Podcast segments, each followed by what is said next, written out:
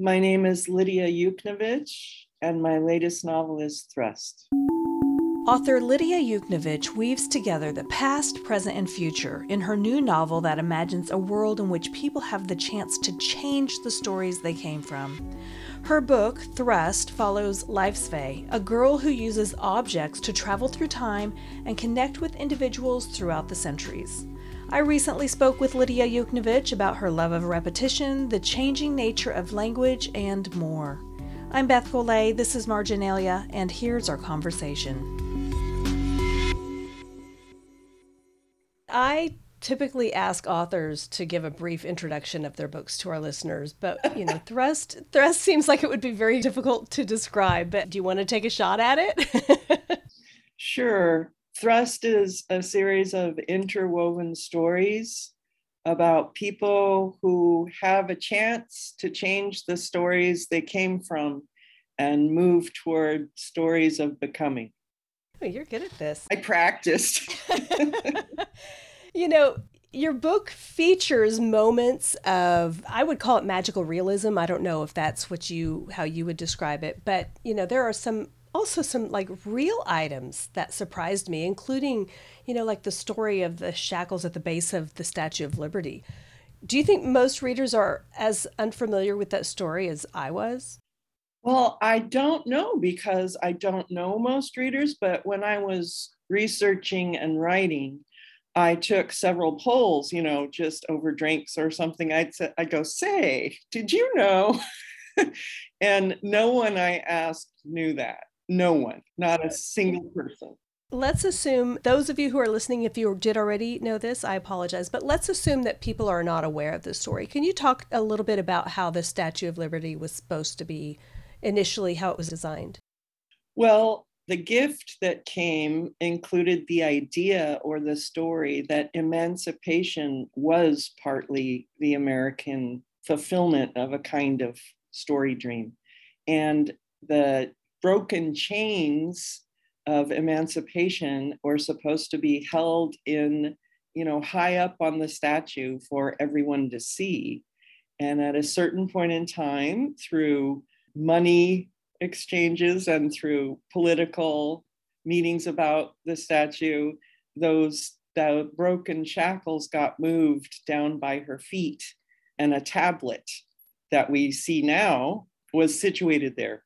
And so, since so much of this book is about laborer relationships to things and stories and time, I gave that story back to them as a way of thinking back through it without instructing anybody what to think. Now, we are introduced to the statue as she is being constructed, and we are introduced through four of the workers who are working on this. You know, the book covers so many different planes of, of time and space, but that's the one where we we are introduced to the statue during her construction. And at one point, I, I found it very interesting that there was some opposition in a Cleveland newspaper because the statue was supposed to be about freedom and and it was anything but. But then also, you know, during the construction, a, a woman had walked by and spit on the statue, and she did it because women weren't allowed to vote. So you know, there's so much history and realism woven into this this book that contains magical realism.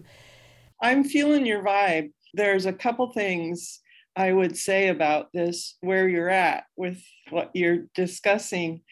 So that really happened. A suffragette uh, did spit on the statue part as it was being built. Those stories in the Gazette really happened. if we mean really happened, that someone told a story and that that story made it to print. And so I am dipping in traditions of writing like magic realism, but I'm also deviating from those traditions kind of in that Murakami way. I'm representing the movement in time and space and dislocations of historical moments as if they could speak to each other for real, as if that were our reality.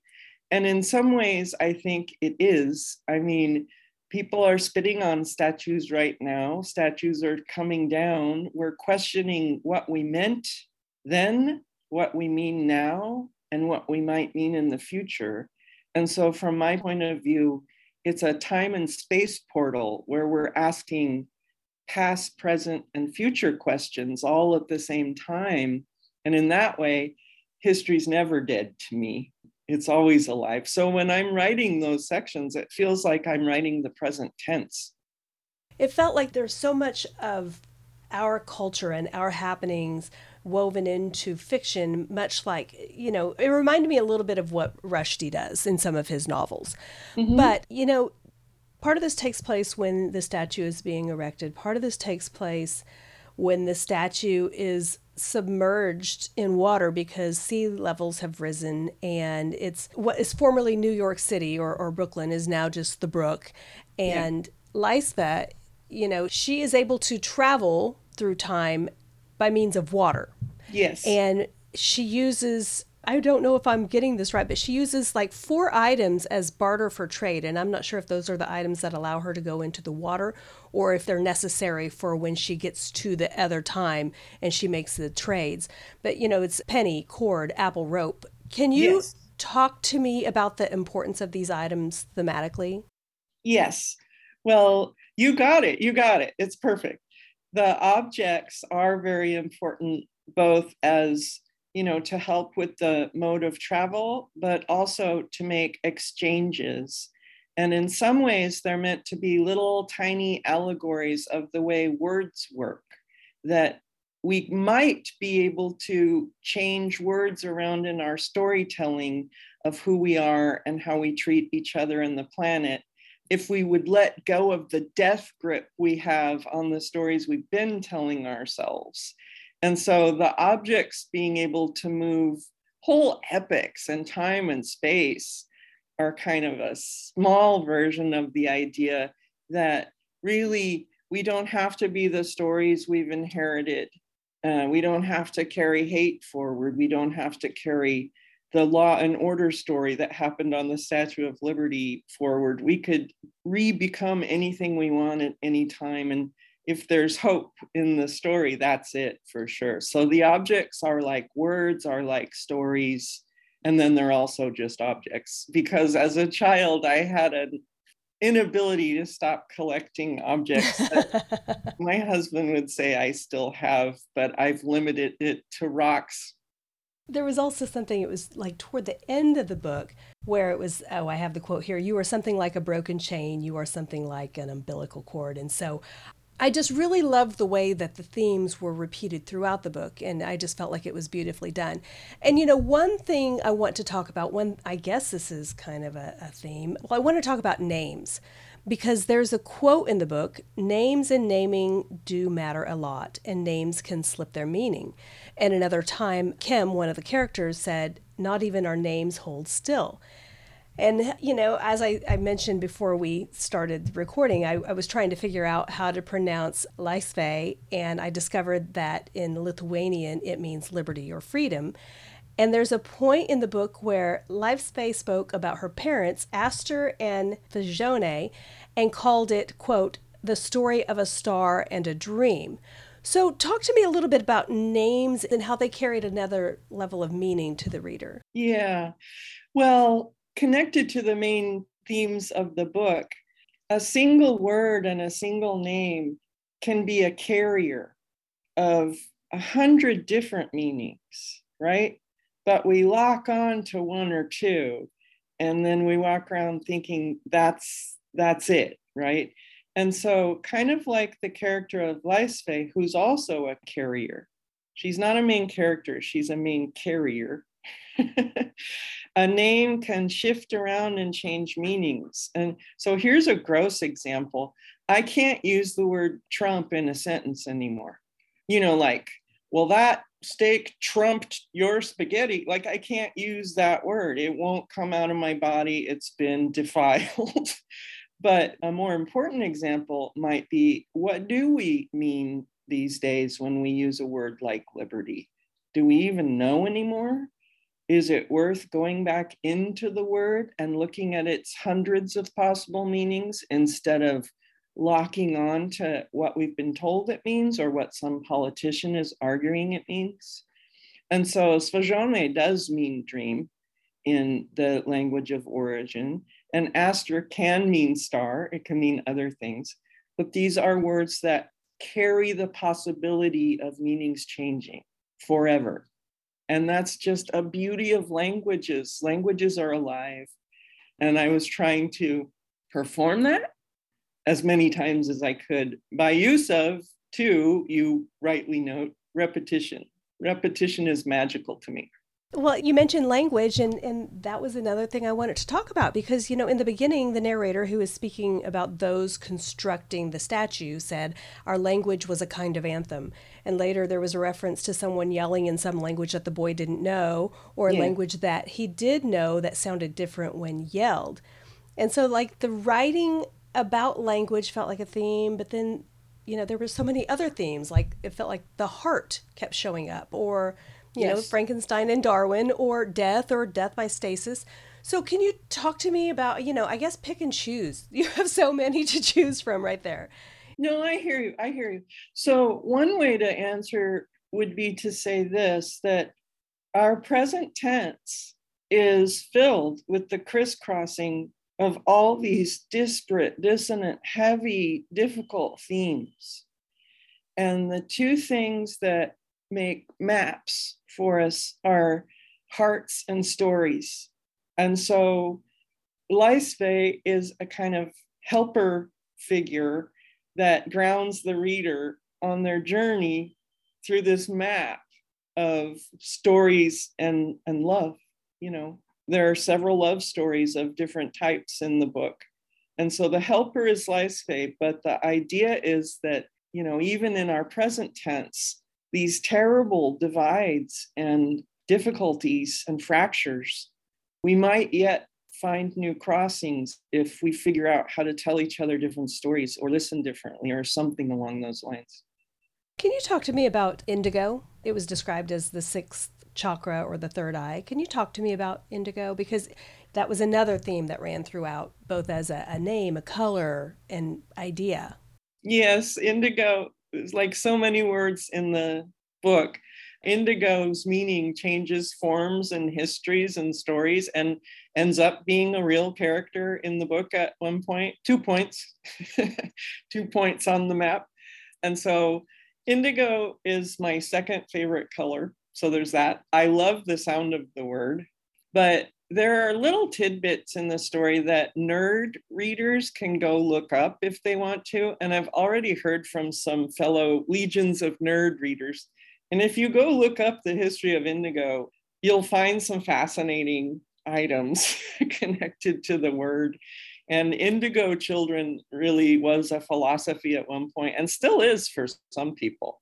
And so, without giving too much away, some of these words are worth looking up and seeing what possible stories sift loose. But that's that's where the indigo came from personally and through research. Okay, so what's your first favorite color? I had to know that was coming, right? Blood. Okay. It's a dark, vibrant red, and that's literally the best word for it. Yeah. Just a little bit ago, you said that indigo shows up as a person two points on the map. And so I guess I want to understand your map as a writer. How did this come together? Is it like the the epistolary document that was written all the way through, but then, you know, planted throughout, or did you start at point A and end at point B? I mean, how does this come together? Because it's very difficult to describe or to talk about without jumping all over the place. And so I can right. only imagine how it was for you as a writer. Well, let me say right away that it's helpful to think about the way poems move image by image, association by association, repetition, rhyme, rhythm, emotional affect. And if I say those things, the book becomes a little less tricky to, you know, structurally. But the truth of the matter for me as a writer is that my husband brought a whiteboard into my process. And so first I was very angry with him and, and we fought because that's not my process. My process, shockingly, is to make a giant mosaic of mess or what I call nesting with ideas, thoughts, feelings, language, delight, fear, all of it.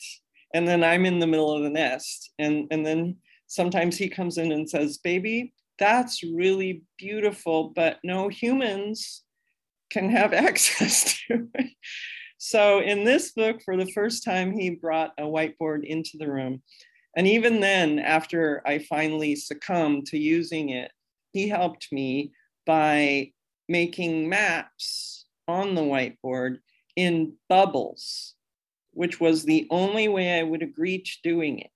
And so the bubbles would have main characters or story threads, and then he would make lines between bubbles that would show how an order might present itself and where repetition would be good or not. And so I have to give him credit for this help because it let me see the whole in a way I was struggling with because I'm so in love with nesting. Now, I've kind of been all over the place, but is there anything you want to talk about that I haven't asked so far? Well, I just, I love talking to you. Those are great questions. I delight in your questions. But I think I'd want to say that the statue and the torch and the idea of liberty is as yet unwritten as far as I'm concerned, and still a set of possibilities, not because the statue is important, but because the stories that might emerge from what seem like this destructive moment could be beautiful still. And the only other thing I'd say is that all the interlocking stories and different times and places, they are our present tense. It's not that I wrote something that isn't reflective of how it feels to be alive right now. I just made it look like it feels in life on the page. And so we do feel disoriented. We do feel shot back and forth in time. We do feel despair and then hope and brutality and then beauty. And so I made a kind of installation piece out of the novel. You know, at the end of the book wraps up in something that you've said, you know, several times. And this is a quote from the book There are many meanings to the word mother, or father, or family, other kinds of stories, other ways of coming into the world. We can learn to tell different stories to ourselves about who we are. I just want to thank you so much for joining me. The pleasure was entirely mine. I'm grateful to you. And I hope that we all start thinking about stories differently, if nothing else. that was Lidia Yuknavitch, author of the book Thrust, which was published by Riverhead Books. Thanks for joining us for Marginalia. If you enjoyed this podcast, please leave us a review. Marginalia was produced at KMUW Wichita. Our engineers are Mark Statzer and Torin Anderson. Our editor is Luann Stevens. Our producer is Haley Krausen. And our marketing assistant is Carly Cooper. This is Marginalia, and for KMUW, I'm Beth Golay.